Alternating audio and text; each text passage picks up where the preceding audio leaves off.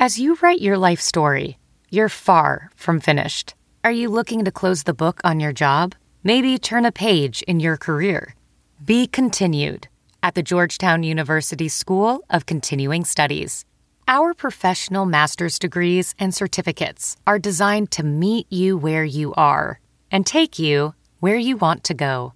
At Georgetown SCS, the learning never stops, and neither do you. Write your next chapter. Be continued at scs.georgetown.edu slash podcast.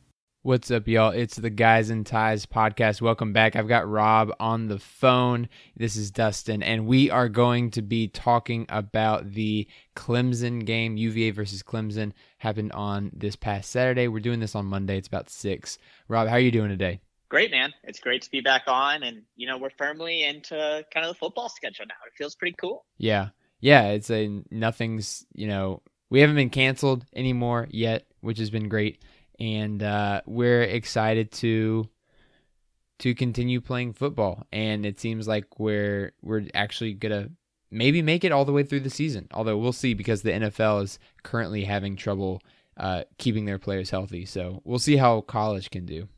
Yeah, definitely. And I mean, we we ourselves had a little scare there. We had seven players and a coach out. Mm-hmm. Um, but you know, nothing Virginia Tech level yet, which is good. Yeah, thank goodness for that. and so today we're going to be talking about the Clemson game. We're going to be looking forward to the uh, NC State game, which is going to be next week. Uh, but before we do that, we want to talk to you about our sponsors, Bet Online. The wait is finally over. A triple header of fun is upon us this week. We've had NBA Finals, is here, football is here, and NBA MLB playoffs are in full swing. You might be you might not be at a game this year, but you can still be in on the action at Bet Online. Bet Online is going the extra mile to make sure you can get on everything imaginable for this reason. From game spreads and totals to team, player, and coaching props, Bet Online gives you more options to wager than any place online. Head to Bet Online today to take advantage of all the great sign up bonuses. Bet Online, your online sportsbook experts. UVA football is the softest bunch of cream puffs, bow tie wearing, brie cheese eating, ascot wearing wussies I've ever seen in my life.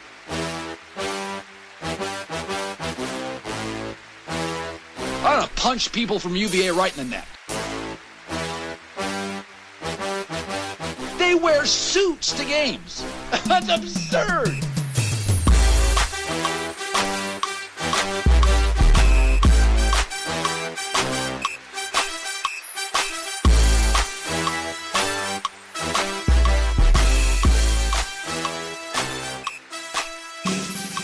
So UVA goes into Death Valley, faces the Clemson Tigers, comes out with a pre- not as bad of a loss as it could have been, but 41 to 23. Uh, Rob, how did you feel after watching the game on Saturday night? I was obviously disappointed that we lost, and I don't think anyone could say, you know, I'm not a big moral victories guy, but you know, we showed pretty well. Um, you know, it's clear that Clemson is just kind of a talent grade above UVA. And mm-hmm. we knew that going into the game. And, you know, we certainly saw that last year in the ACC championship game in Charlotte. I think the biggest takeaway here is that the gap appears to be a bit closer between UVA and Clemson. Now, I would say Clemson this year is not as good as they were last year. They don't have quite the weapons on the outside and a Tee Higgins and a Justyn Ross.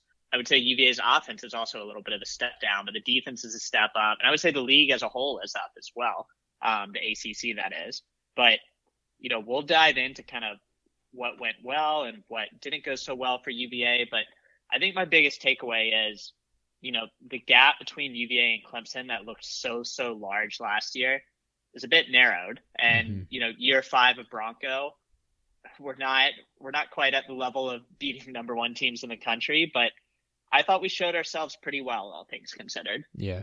What did you think? Yeah, I, I really enjoyed the way this team fought and the way this team played. I thought that they did a great job of um of, you know, making sure that they did the best that they could because in all fairness, you know, Clemson is really, really good. And uh, we fought um, probably you know a little bit better than a lot of people thought we would you know the the point i'd have friend who took the points over for Clemson. They the over points for Clemson was set at 41 and a half. Clemson hit 41, so he lost his money.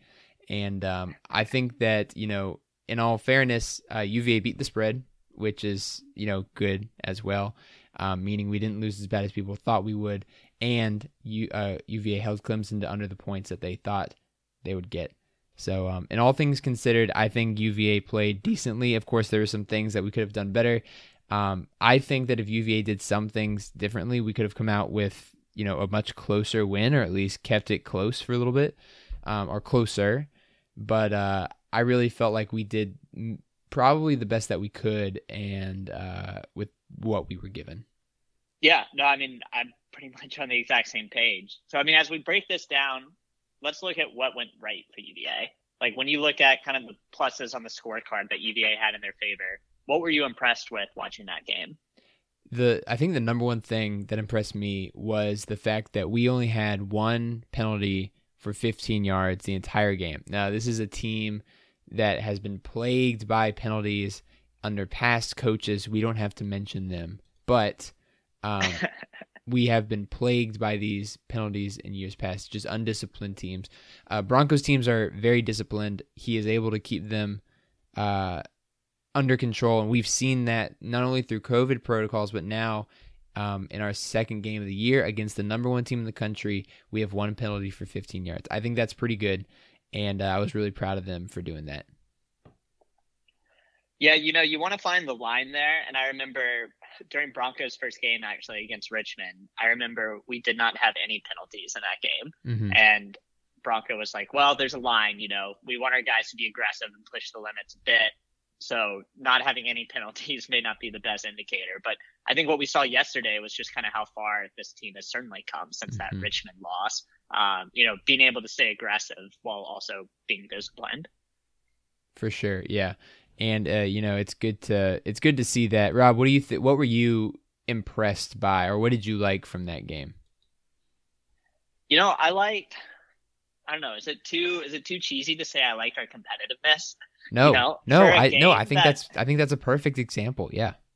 Like for a game that was so out of hand last year, you know, there was never there were points in the game where it got a little dull, and you eventually reached the point where you kind of you knew Clemson was going to come out ahead. But for a while there, it was a pretty evenly matched game. And if you look at the box score, you know, there's really not that many differences. You know, the biggest difference is kind of the turnover battle, and those mm-hmm. two Brennan Armstrong interceptions especially came at inopportune times. But you look at the way the defense played you know, the third down and long defense was obviously frustrating. And I thought Bronco's comment today at his Monday press conference was kind of interesting. He said, you know, we practice so much on limiting the deep plays that when we actually did get them into third and long situations, they hadn't practiced that that much because mm-hmm. they weren't really expecting necessarily to have Clemson in those third and long situations. So, you know, you certainly would have liked to see that change. Um, but I mean, you also have to give credit where credit is due you know, Travis Etienne is an incredible running back. And, you know, we want to talk about Trevor Lawrence and Amari Rodgers, but Etienne is maybe the easiest guy to overlook for how good he is. Mm-hmm. And he certainly showed well as a runner.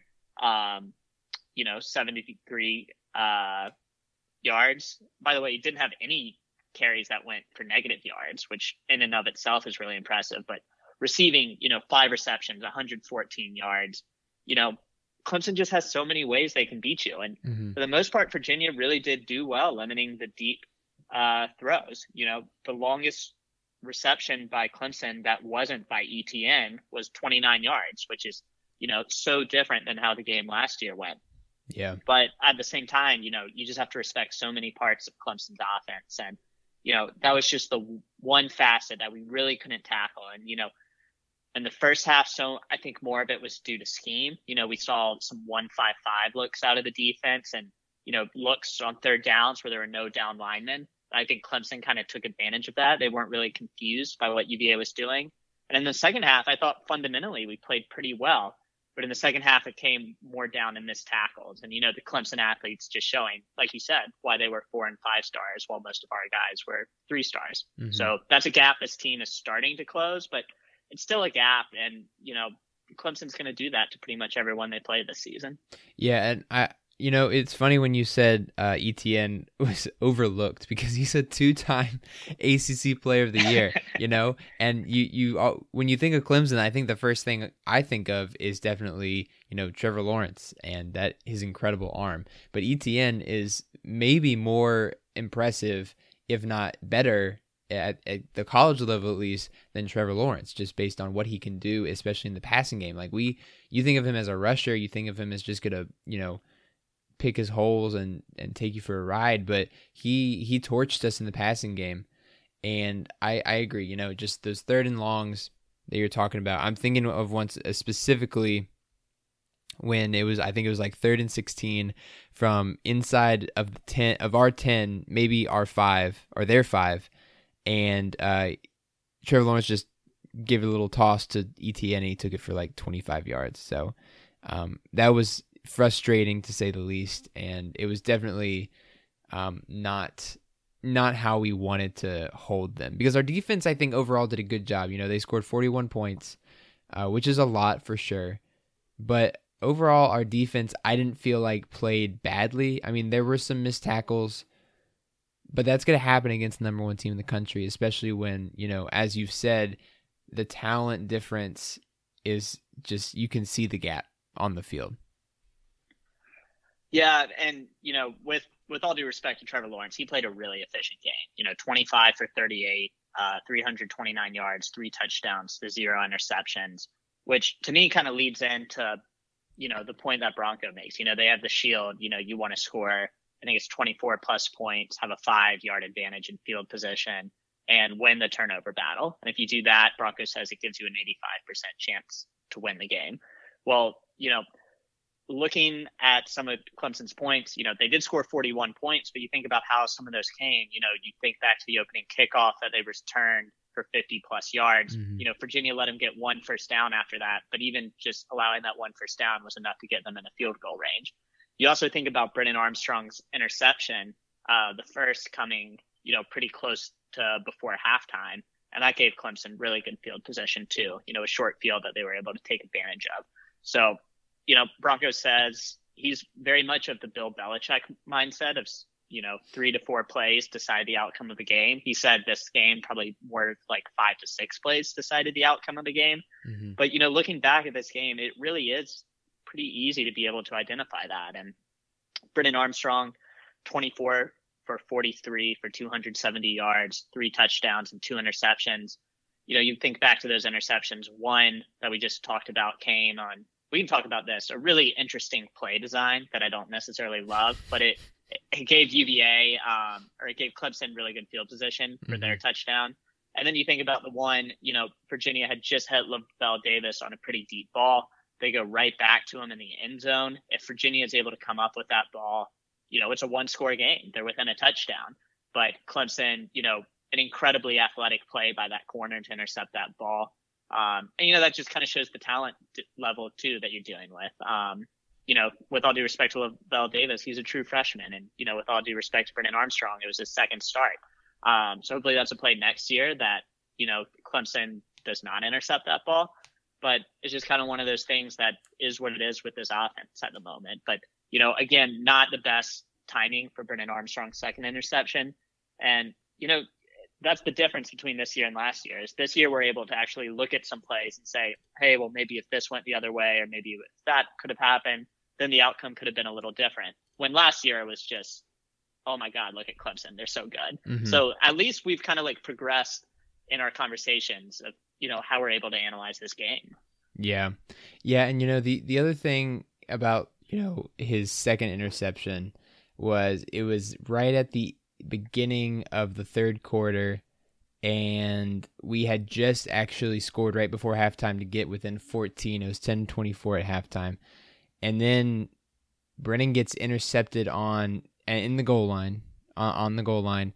Uh, clemson makes a field goal and then we score a touchdown the next drive um, which brings us to within 10. So it was 17 to 27 in favor of Clemson. I feel like if we get that touchdown instead of an interception, it's a whole different ball game because at that point it's 17-24 we're down by a touchdown and then we kick off to Clemson again. I think you know it just kind of turned the tide and even though we were kind of in it in the third quarter um, at 17-27, you know, Clemson goes right back down the field in 2 minutes the next next drive scores a touchdown. It just, you know, was a huge momentum shift in favor of Clemson when I feel like UVA had something going for them. Kind of right at the end of the half, you know, Brennan throws a nice nice ball to Jana and then uh, you know, he just throws a pick in the next next half. It just was kind of a mood killer. Yeah, I mean I feel that and it's just kind of the growing pains of a young quarterback and you know, all things considered, I do think Brennan Armstrong showed well. You know, things that I'd mm-hmm. like to see from Brennan Armstrong and this offense in general is to kind of lean the focus a bit away from him as much as you can. You know, 43 pass attempts for me, that's still a bit high. You know, I'd like his pass attempts to probably be in the 30 to 35 range. You know, he also had 22 rushing attempts, which is kind of of the Bryce Perkins mold. You know, Bryce would go games where he had 15, 20 rushing attempts. Um, so Brennan had 22 as well. So they're certainly not, you know, easing Brennan Armstrong into things. Like they are giving him pretty much the full playbook here and letting him do what they think he can do. And he's shown some growing pains. And, you know, with all fairness, showing some growing pains against the number one team in the country is totally understandable. Um, and I do think he progressed, you know, notably from that opener against Duke. I thought we saw a much better Brennan Armstrong than we did mm-hmm. in week one against Duke. Um, but, you know, at the end of the day, this is his second start. And you know, I if you remember after Bryce Perkins' second start, it was that rain game against Indiana. Oh gosh, and yeah. we were we were you know very much you know can Bryce throw the ball? You know, what are we gonna do here? Mm-hmm. Um, Brennan still inspires confidence. It's just an offense that's evolving, an offense that you know, admittedly, doesn't have necessarily the depth at receiver that we would probably like. You know, which leads us to playing a Keytaon Thompson and Ira Armstead a bit there. Um, so it's an evolving offense, but they're going more hurry up. They're using more tempo. And, you know, they're going to reach a point. Hopefully it's this season, but maybe it's next season. But they're going to reach a point where they're pretty good, I think. And mm. I think we're just kind of seeing the evolution of that. Yeah. No, it's it's good, and you know, it's all it's all part of growing. I'm really looking forward to this game on Saturday against NC State, where we can kind of get a maybe a good sense against a, I think a much worse opponent um, of how good this team actually is and, and what they're going to be able to do. So that'll be nice, and I'm excited for that. Yeah, and looking ahead to NC State, um, is there anything that you know you want to see UVA clean up on? Anything where you think we can improve? You know, trying to put a positive spin on kind of what went wrong, maybe against Clemson. You know, what are we looking to kind of clean up and maybe take advantage of I, um, as we kind of transition it to hopefully easier ACC opponents? We so you know we've got um, this fantastic freshman wide receiver in Lavel Davis. Uh, we've both talked about him at great length over the past couple of days, and um, I'm excited to see him. I hope he and Brennan can get on more of a page. Like I don't know if if people were expecting or if the if the um, coaches were expecting Lavel Davis to be such a you know threat right off the bat, probably. And so I'm hoping maybe they can open him up a little bit more, take some more shots because I think he's got a great, like a good shot at catching the ball. You know, whenever he, whenever it's thrown up to him, it's just got to get there. And of course, Brennan's got the arm, but you know, on the interception, as I said, you know, he kind of threw it a little light probably. If you just let it go, if you throw it high, Lavel Davis is going to have a good shot at getting it. So I'm excited to see if they can open that up a little bit more. The other thing is I would like to see um you know, I feel like and this isn't to say that the linebackers played badly, but I feel like the linebackers were a little bit absent from the game on um on Saturday against Clemson because you know we had all those plays over the middle with Etienne catching and running. Um, you know, the, we only had two sacks during the game, and one of those sacks was from Joey Blount. The other one was from uh, Richard Burney. So the linebackers are, are you know, are top tier linebackers didn't have any sacks in that game. I'd really like to see the linebackers get after the quarterback a little bit more and uh, provide more pressure so that our our defensive backs downfield have a little bit more um or less time that they need to cover. Yeah, I think that's a great point, actually. Um, and something uh, we kind of noticed watching the game as well is, you know, they would at times go five linebackers on the field. They'd keep Jackson and Zandier in there, and they'd have Snowden, Taylor, and Gammon there. And, you know, none of them just really seem to be able to get home. And part of that is because Lawrence is so aware in the pocket. Part of that is because it's a strong offensive line for Clemson. But, you know, for the outside linebackers still being our best position unit, I think there is more room for them to make plays. You know, we saw Noah Taylor had a sack and a half against Duke, but mm-hmm. Charles Snowden hasn't really been too much in the backfield so far in these two games this season. And again, someone actually asked Bronco about that. Um, you know, how how do you rate kind of Charles Snowden's performance mm-hmm. um, since he's been a bit quiet on the stat sheet. And he said, you know, he's been solid, he's been sound, but he hasn't had that many impactful plays so far this season. And I think that's a fair assessment. And out of your senior captain, I think you want a bit more out of that. Um, but you know, I think part of it too is looking at the linebackers as well against Clemson, um, especially the inside guys. You know, I think Nick Jackson's going to be an absolutely terrific player, but I would say his strengths are more kind of against the run at this point and that he's probably still developing as a coverage linebacker. Mm-hmm. And I would say Zane Zandier's strengths are definitely as a pass rusher and against the run, and he's not necessarily the best coverage linebacker.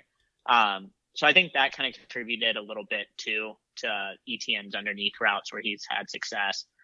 And I think going up against an NC State team where Virginia, you know, is going to have a length advantage, is going to have a bit of a size and strength advantage, I think hopefully we'll see these guys rebound there. But I do think that is an interesting point to bring up. Um, outside linebackers and inside guys, admittedly, against Clemson.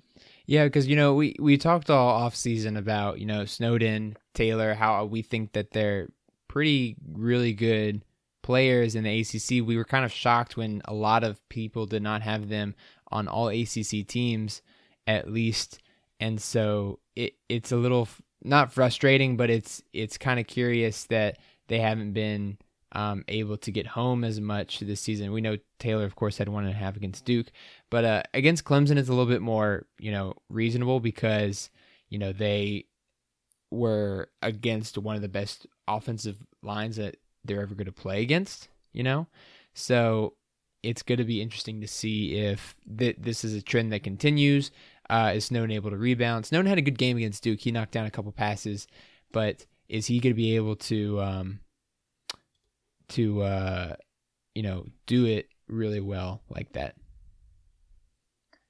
Yeah, it's certainly something worth monitoring because that's something with Charles Snow. We've seen him have kind of those big play games. You know, you think back to his sophomore year, it was mm-hmm. against Louisville. Um, you think back to last year, it was Old Dominion but he's kind of inconsistent at times too. You know, he'll have a great game and then you won't see him for a month or so. Mm-hmm. So you'd certainly love to see what he can do there.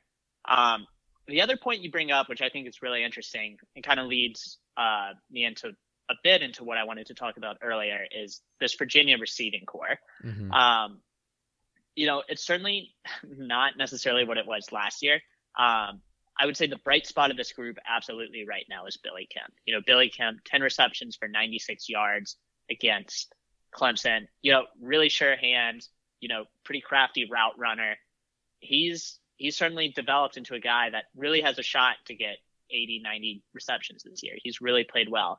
Jana has been solid, although not necessarily as impactful as he was late in the season last year. So that's something that I think it kind of makes sense to monitor as we go on. Of course, Lavel Davis is the talk of uh, the team for the past two weeks, but he's a true freshman. You know, you want to see him keep growing and evolving. And I'll tell you, give him another year or two once he's really able to grow into a size. I think he'll be really strong.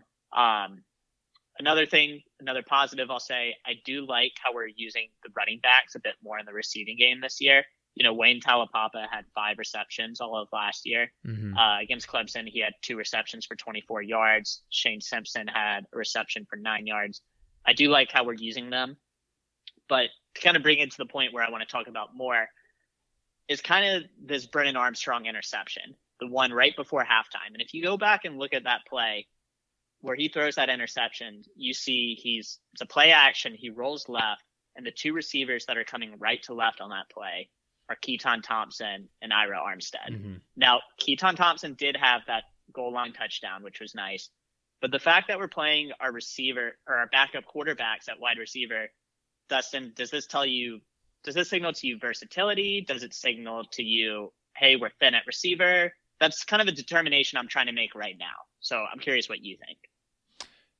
So you know, I I was on Twitter a lot during the game, and I saw something from an old UVA quarterback, Kurt Benkert, um, kind of I think on the same mold as what you're saying is why why are these two quarterbacks in why do we have three quarterbacks in the game at the same time? And I think what he said was that you always want to have the best players on the field at the same time. So I think because of their athleticism, because of their football knowledge, they're probably in on the field at those times. Now, do I want Brennan throwing to them all the time? Probably not. Do I want them to be in there on some gadget plays? I think that would be great. But I think maybe this is part of the offense. Maybe Anae is throwing them in there early on so that teams become normalized to them. That way, if we do more gadget things later on, it's not as weird when they're in the game. Um, and you know they have they, they don't seem like bad receivers. They've both caught a pass so far this year. I just think it's kind of you know weird that they play a lot as much as they do. Um, that's just that's kind of how I feel, and that's how, um, you know, I think I don't really want Brennan throwing to them that much. Let's just put it that way. So on that first interception, why are they the two receivers in the area in that in that case? I think that's the point I'm trying to make. Yeah, you know, I fall kind of right where you are. Um, I'm not opposed to them playing necessarily, but that's an area where I would like to see kind of if you're going to run that route concept, I'd rather kind of have our true wide receivers running that route. Mm-hmm. Um, but yeah, no, I agree with you. I think kind of an interesting point too is, um, you know, I keep bringing up Broncos press conference today because we're recording this on Monday. We typically record on um, Sundays. is how it normally goes. So now we actually have the benefit of hearing kind of what the coach and team had to say following the game. And someone again asked Bronco about Keytaon Thompson, and you know, it seems like Keytaon Thompson has more or less kind of made a permanent switch to wide receiver because Bronco was gushing about him. You know, he's so athletic. You know, he's learning to run routes now. You know, he's playing on some special teams plays, so he has to get used to that.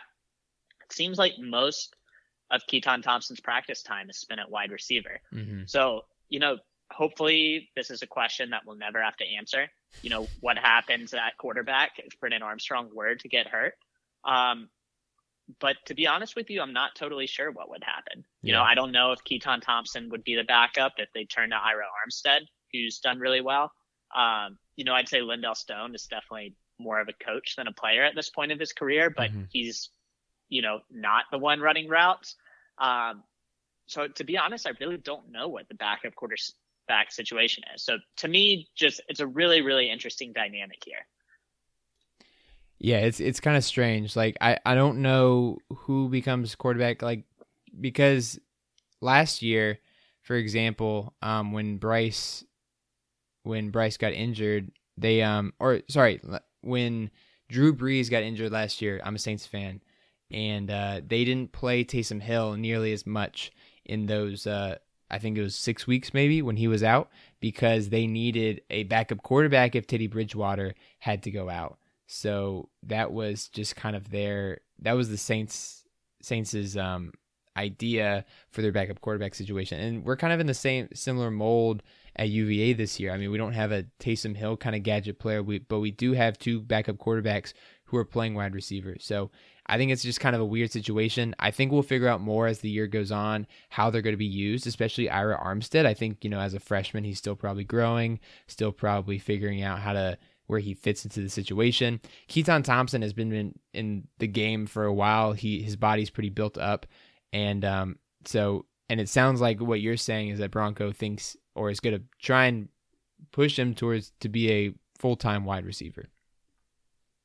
Yeah, I mean that's certainly kind of what we're seeing so far, and kind of what Broncos comments indicated today. Um, yeah, so I mean it's really interesting. You think about you know, kind of we in Charlottesville knew even when Keytaon Thompson came in, Brennan Armstrong kind of had that inside track to the job, the starting quarterback job. But to the national media, this was a real quarterback competition.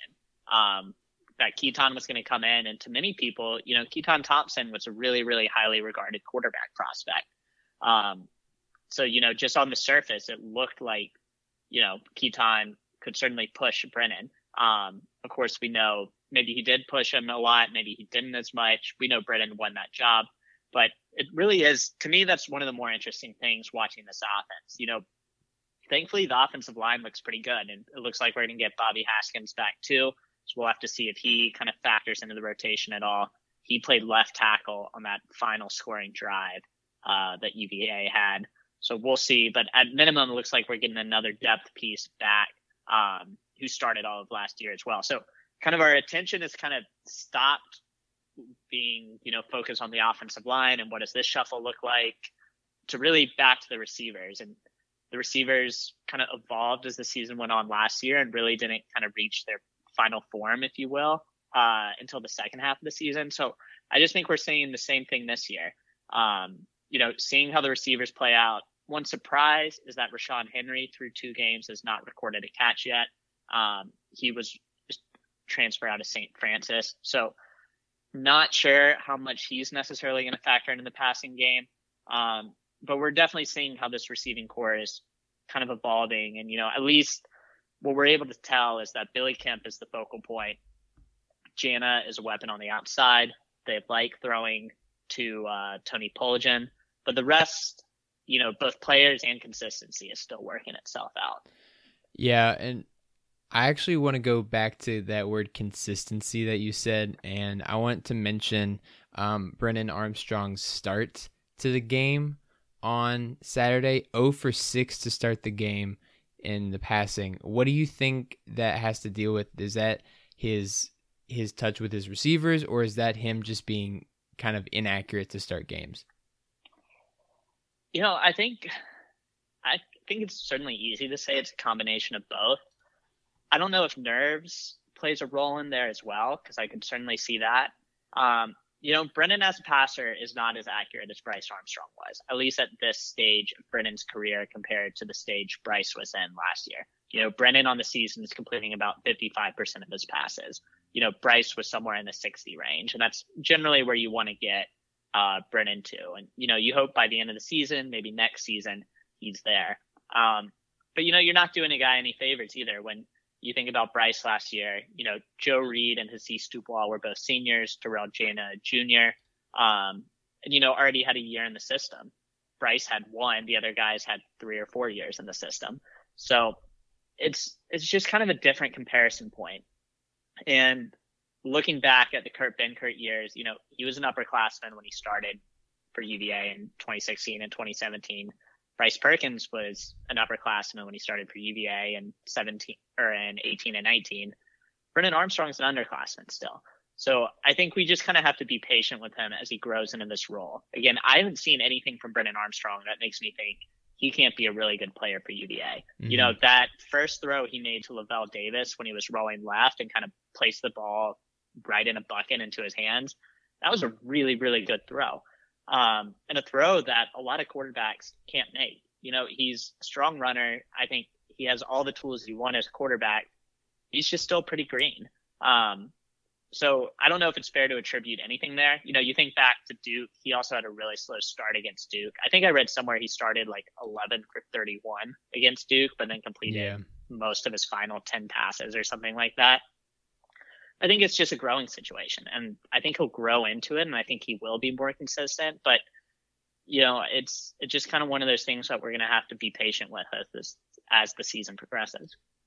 Yeah, I think I think you said it really well. I think we're gonna. I think as the season goes on, he'll learn how to start games probably a little bit better, and um, also just you know be better in those situations, starting games, and getting rid of those nerves. You know, Clemson did have some fans in the stands last night, so maybe that has something to do with it. I think it'll be it'll be nice to, for him to play kind of not his very first game and not a game against the number one team in the country. Just NC State, just regular old NC State at home, and hopefully he'll be able to start off really well. Yeah, and kind of wrap up the Brennan Armstrong conversation. One thing that I actually don't know and would be curious to know is our offensive coaches strategy and scripting plays. You know, lots of teams will script the first 10 plays, the first 15 plays because they want to see how defenses react what they do. And, you know, that allows them to kind of change their game plan and, you know, see what plays could work, could not work for the rest of the game. Mm-hmm. I don't know how our offense goes about scripting plays at the beginning of the game. So if any of our listeners know, I'd be actually really curious to know um, how we handle that because that could be something that's happening with Brennan Armstrong as well. You know, is this something where the staff is more focused on, you know, trying to set up the defense for plays in the third and fourth quarter than necessarily getting Brennan into a rhythm? Or, you know, are these plays that they want Brennan to, you know, be more efficient at? Um, so I don't know. That that's something I just thought about that I'd be curious to learn more.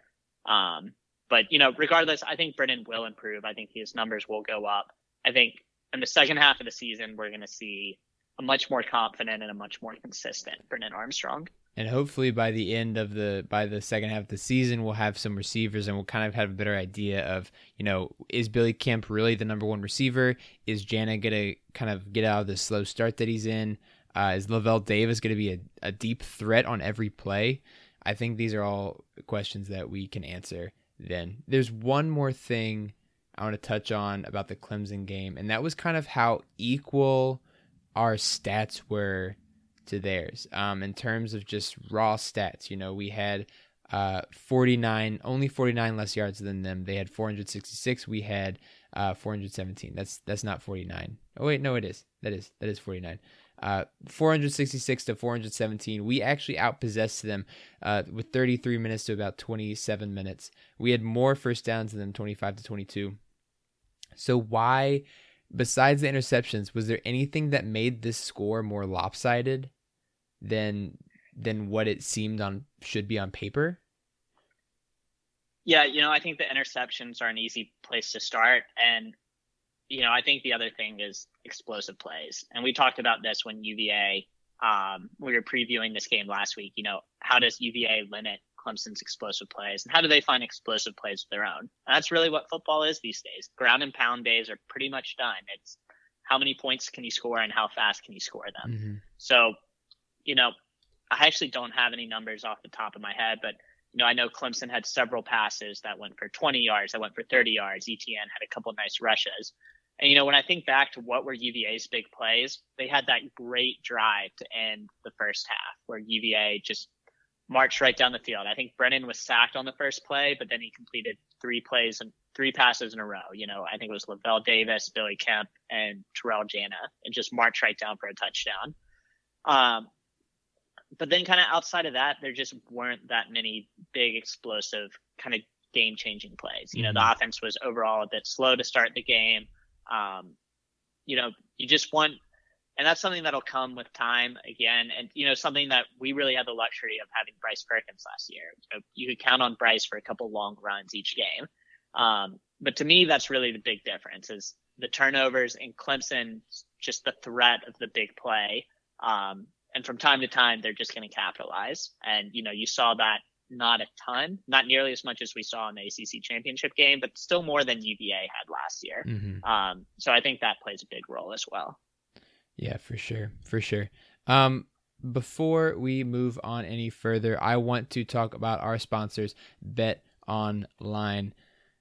The wait is finally over. A triple header of fun is upon us this week. Football is in full effect with many teams strutting their stuff early on. The NBA finals are here. The MLB playoffs are in full swing. You might not be at a game this year, but you can still be in on the action at Bet Online. Bet Online is going the extra mile to make sure you can get on everything imaginable this season, from game spreads and totals to team, player, and coaching props. Bet Online gives you more options to wager than any place online. Head to Bet Online today to take full advantage of all the great sign-up bonuses. Bet Online, your online sportsbook experts, and we are also sponsored by Manscaped. The Manscaped Lawnmower 3.0 is a premium electric trimmer that's designed to give you a confidence boost through body image. Their ceramic blade and skin-safe technology are designed to reduce nicks or tugs on your fellas down low. The Lawnmower 3.0 is also waterproof and comes with an LED light so you can manscape in the shower, in the dark, or in a dark shower, whatever floats your boat.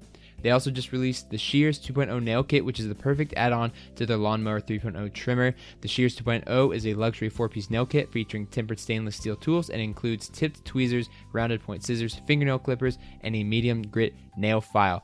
On their website, you'll also find the Crop Preserver, an anti-chafing ball deodorant and moisturizer. This will help you tame that summer swamp with natural hydrators and antioxidants. You also find the Crop Reviver, a testy toner that's like having cologne that is designed for your balls. Go to manscaped.com and check out some of these life-changing products. In fact, listeners of the show get 20% off plus free shipping with code armchair at manscaped.com. That's 20% off with the free shipping at manscaped.com and use the code armchair. It's time time to grab 2020 by the balls.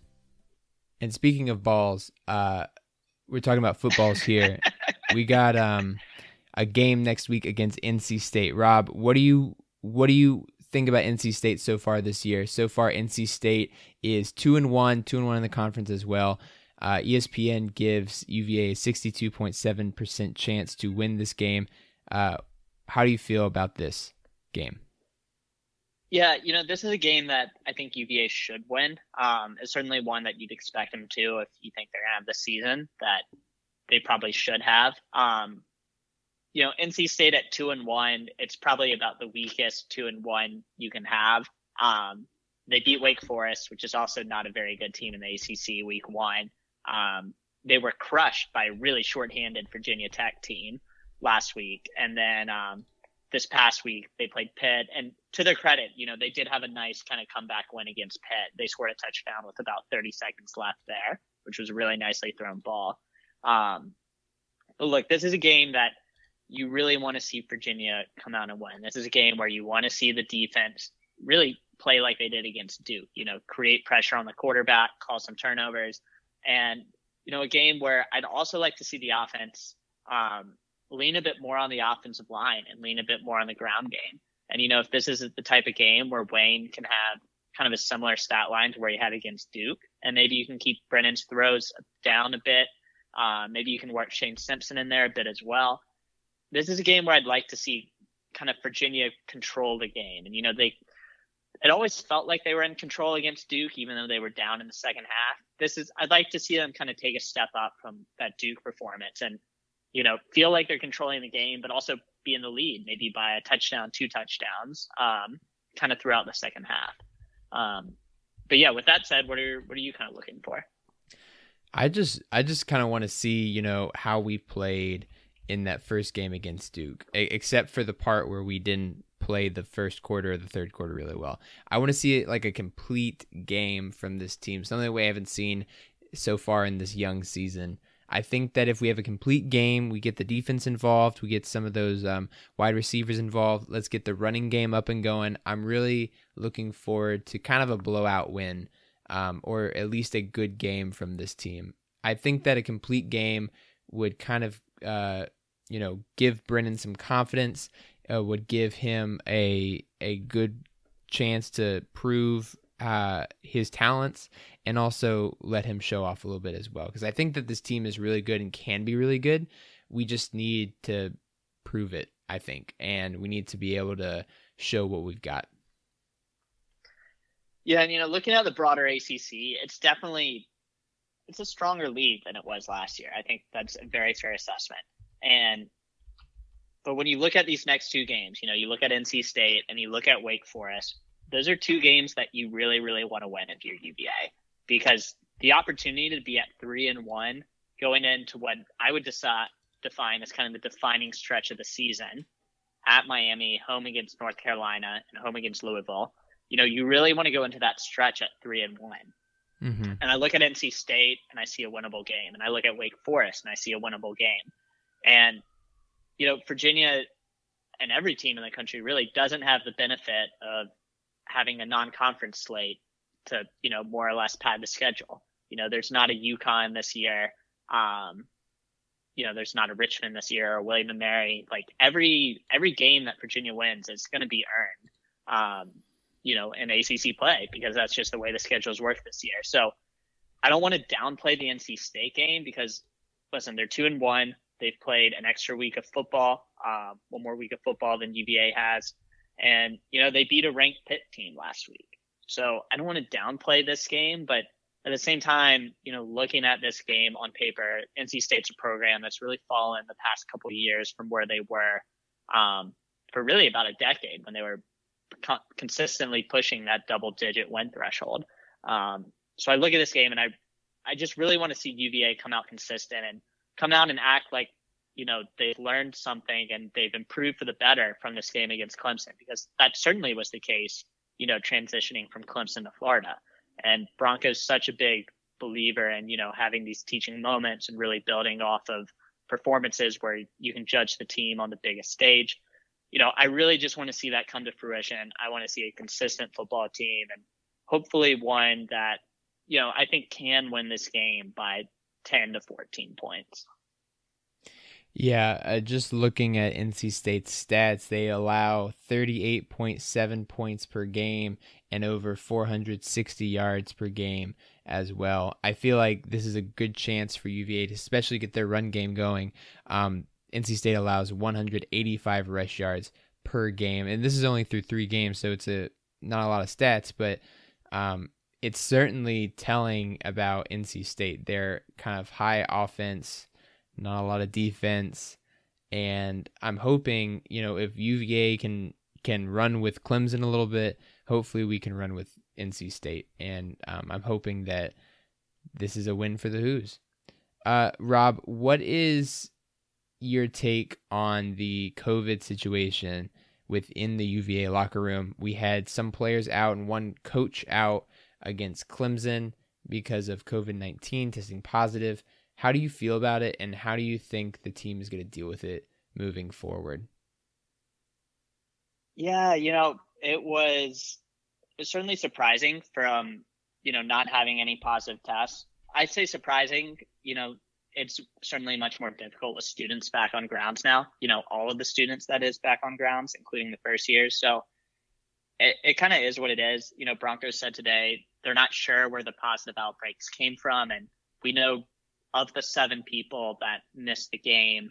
You know, there was some split. You know, some actually tested positive, some where did not test positive necessarily, but had contract contact tracing where they were held out. So we don't know who the players are. Bronco said they're going to reveal the number of players, but not who the players were. You can kind of look at the participation reports and get an idea um, of who those players might have been, um, comparing Duke to uh, Clemson. But again, we don't know definitively who all those players were.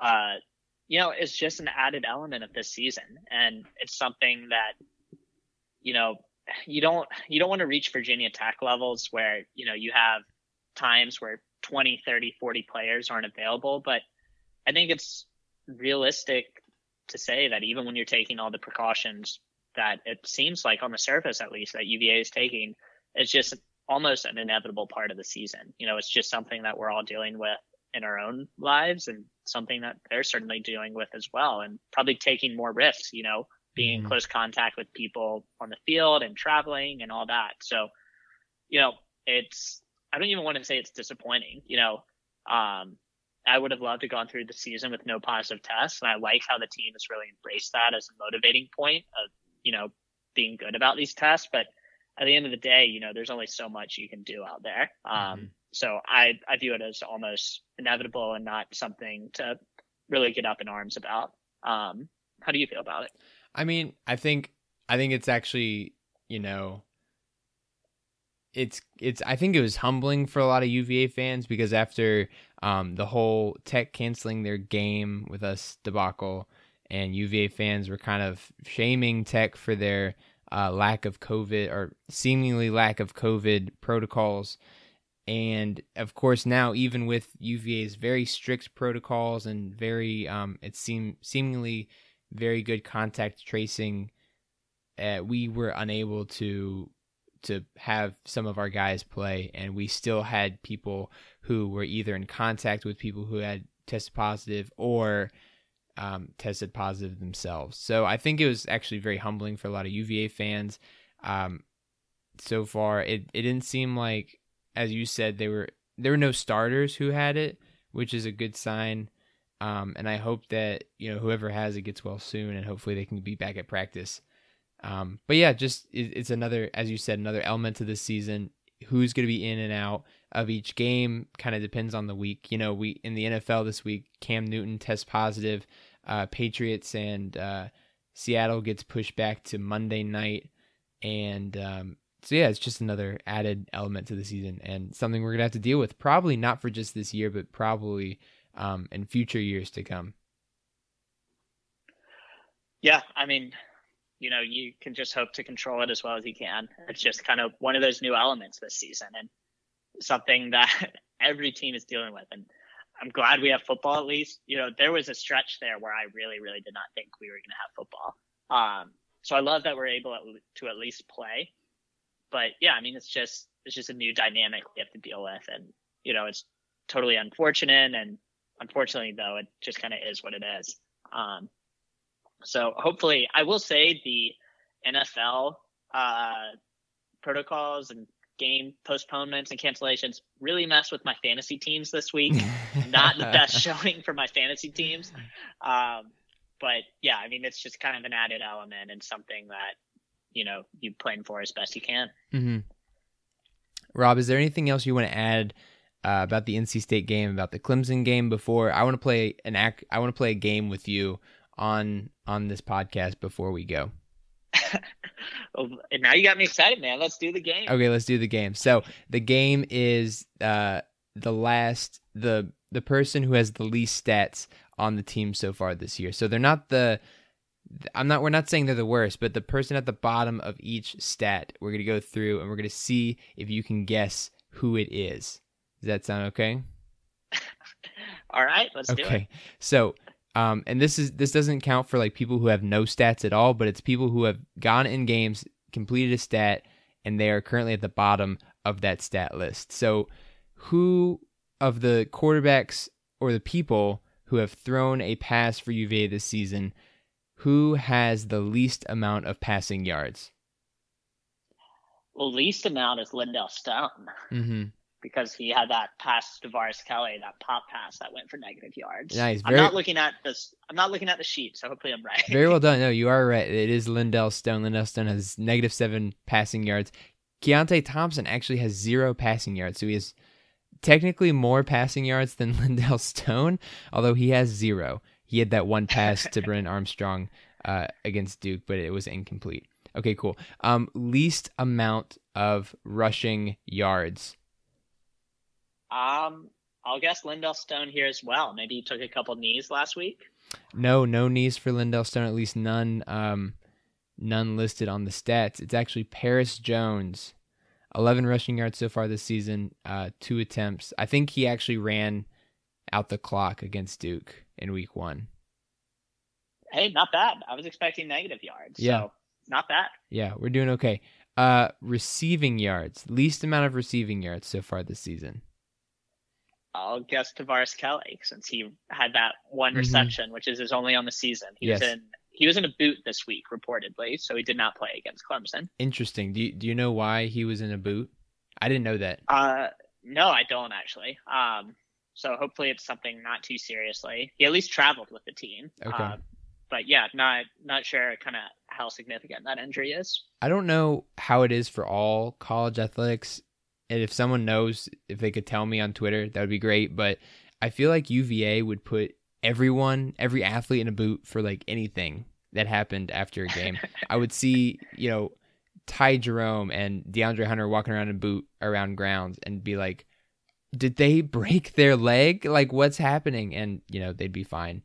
Uh, just a stub toe. So I don't know. I think is is that like is it serious? Probably. Is it super serious? It's really difficult to tell. Okay, moving on. Um, lowest amount of total tackles. I mean, I feel like there's got to be several players with one just through like special teams. There are. But I have no idea. There are six players with one. If you guess any of the six, I'll give you this point.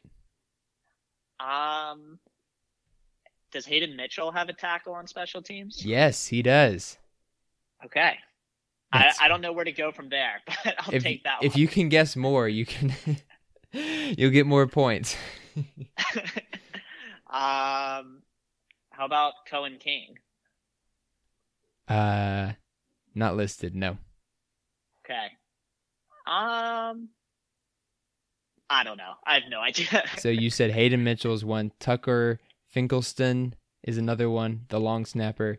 Josh Ahern, a linebacker. Hunter Stewart, linebacker. Darius Bratton only has one tackle so far. And Terrell Jana, one tackle so far this year. So um, that is that is the stat that I like the most. All right, we're gonna do one more. Um, lowest amount of sacks so far this year. People that have at least recorded above zero, right? Yes. I think Jahmeer Carter shared a sack with Noah Taylor last week. Mhm. So I'll go with Jahmeer Carter. You are exactly correct. Jahmeer Carter has 0.5. Um, Noah Taylor has 1.5. Matt Gahm has one, and Richard Burney has two. Jowon Briggs also has a sack. So good job. I played with the wrong person. I got to play with someone who doesn't know, uh, who doesn't look at the stats uh, over breakfast. But good job, Rob. I'm proud of you. Thank you. You know, hopefully the um we played in a trivia night that was um Uh huh. a couple weeks ago. I guess it was months ago at this point. Uh, you know, DC Club in New York, DC Club of uh DC, kind of doing UVA Sports U-. UVA UVA club. UVA club. You said DC. Club. Yeah. Oh, sorry, sorry. um, yeah. So maybe if they put more questions about the actual stats and Uh-huh. things that weren't, you know, 30, 40 years ago, maybe we done maybe done a bit better. Because that's don't that's what Rob was studying for that trivia night. It wasn't you know who was drafted, you know, 50 years ago by the. ABA. I, don't know. Anyway, that was a question or something like that. it was a crazy question. I it was um oh who was it? Was it it was Wally was it Wally Walker? Who was he drafted by? yeah, it was like who drafted Wally Walker. It was something great. We didn't know. We didn't win that trivia. Are we are we just are we uh imposters, Rob? Do we actually know UVA sports? I don't know. Maybe maybe give ourselves another 40 years and we'll do all right. That's why we're only the second best UVA podcast, as voted on by many people. Of course, of course. we make that joke because some people have told us that they like they like us but they like other ones better and it's always a different uva podcast no one like no one can agree on the best uva podcast a lot of people think we're the second best and we'll take it. We're very happy with second. I'm totally fine with that. Silver medal is not the worst. i know right? You still get a medal. Um anyway rob anything else you want to add about this week upcoming? Uh any any yells you want to give? I don't have any yells this week that i've seen. Yeah, you know, I I do think it makes sense to give at least one yell to our guys. Um, you know, I'll, I'll give it to Billy Kemp because you know you think back to Billy Kemp. Um, you know, as a freshman, you know, really, you know, one of the lowest rated recruits in the class. Um, if you remember that offseason, he came in in a class that was Tavares Kelly and Hugo Obasi. And Tavares Kelly, you know, was kind of flashy those first couple of weeks in practice, but it hasn't really put it out on the field yet. Hugo Obasi just continues to battle injuries. Um, seems like he's out for the season as well, which is really unfortunate. Um, but you look at Billy Kemp, man. Billy Kemp has turned in from someone that was kind of a bit of a undersized receiver on the depth chart, who really was hardly seen in a game until the Belk Bowl when he was the punt returner against South Carolina, to someone that's really, really developed into con- a consistent weapon for this team. Um, so yeah, we'll give a yell to Billy Kemp. Billy Kemp's come a long way these past two years, and it's really cool to see him kind of fill that Olamide Zaccheaus role. Um, I do want to give a shout out to this. This it was this is old news, but Mamadi Diakite.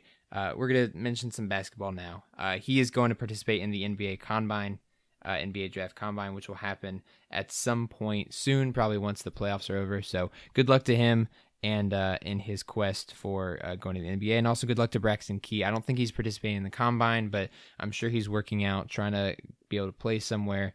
Um, so good luck to both of them. And with that, uh, we are done for today. Thanks, Rob, for joining me. Thanks, guys, for listening. We really appreciate it. And make sure to follow us on Twitter at Guys and Ties Pod. Make sure to follow us on Instagram and Snapchat at Guys and Ties Pod for all that bonus content. Make sure to give us a follow on Inst. Oh no, we already said that. Spotify and iTunes if you want to keep listening to us.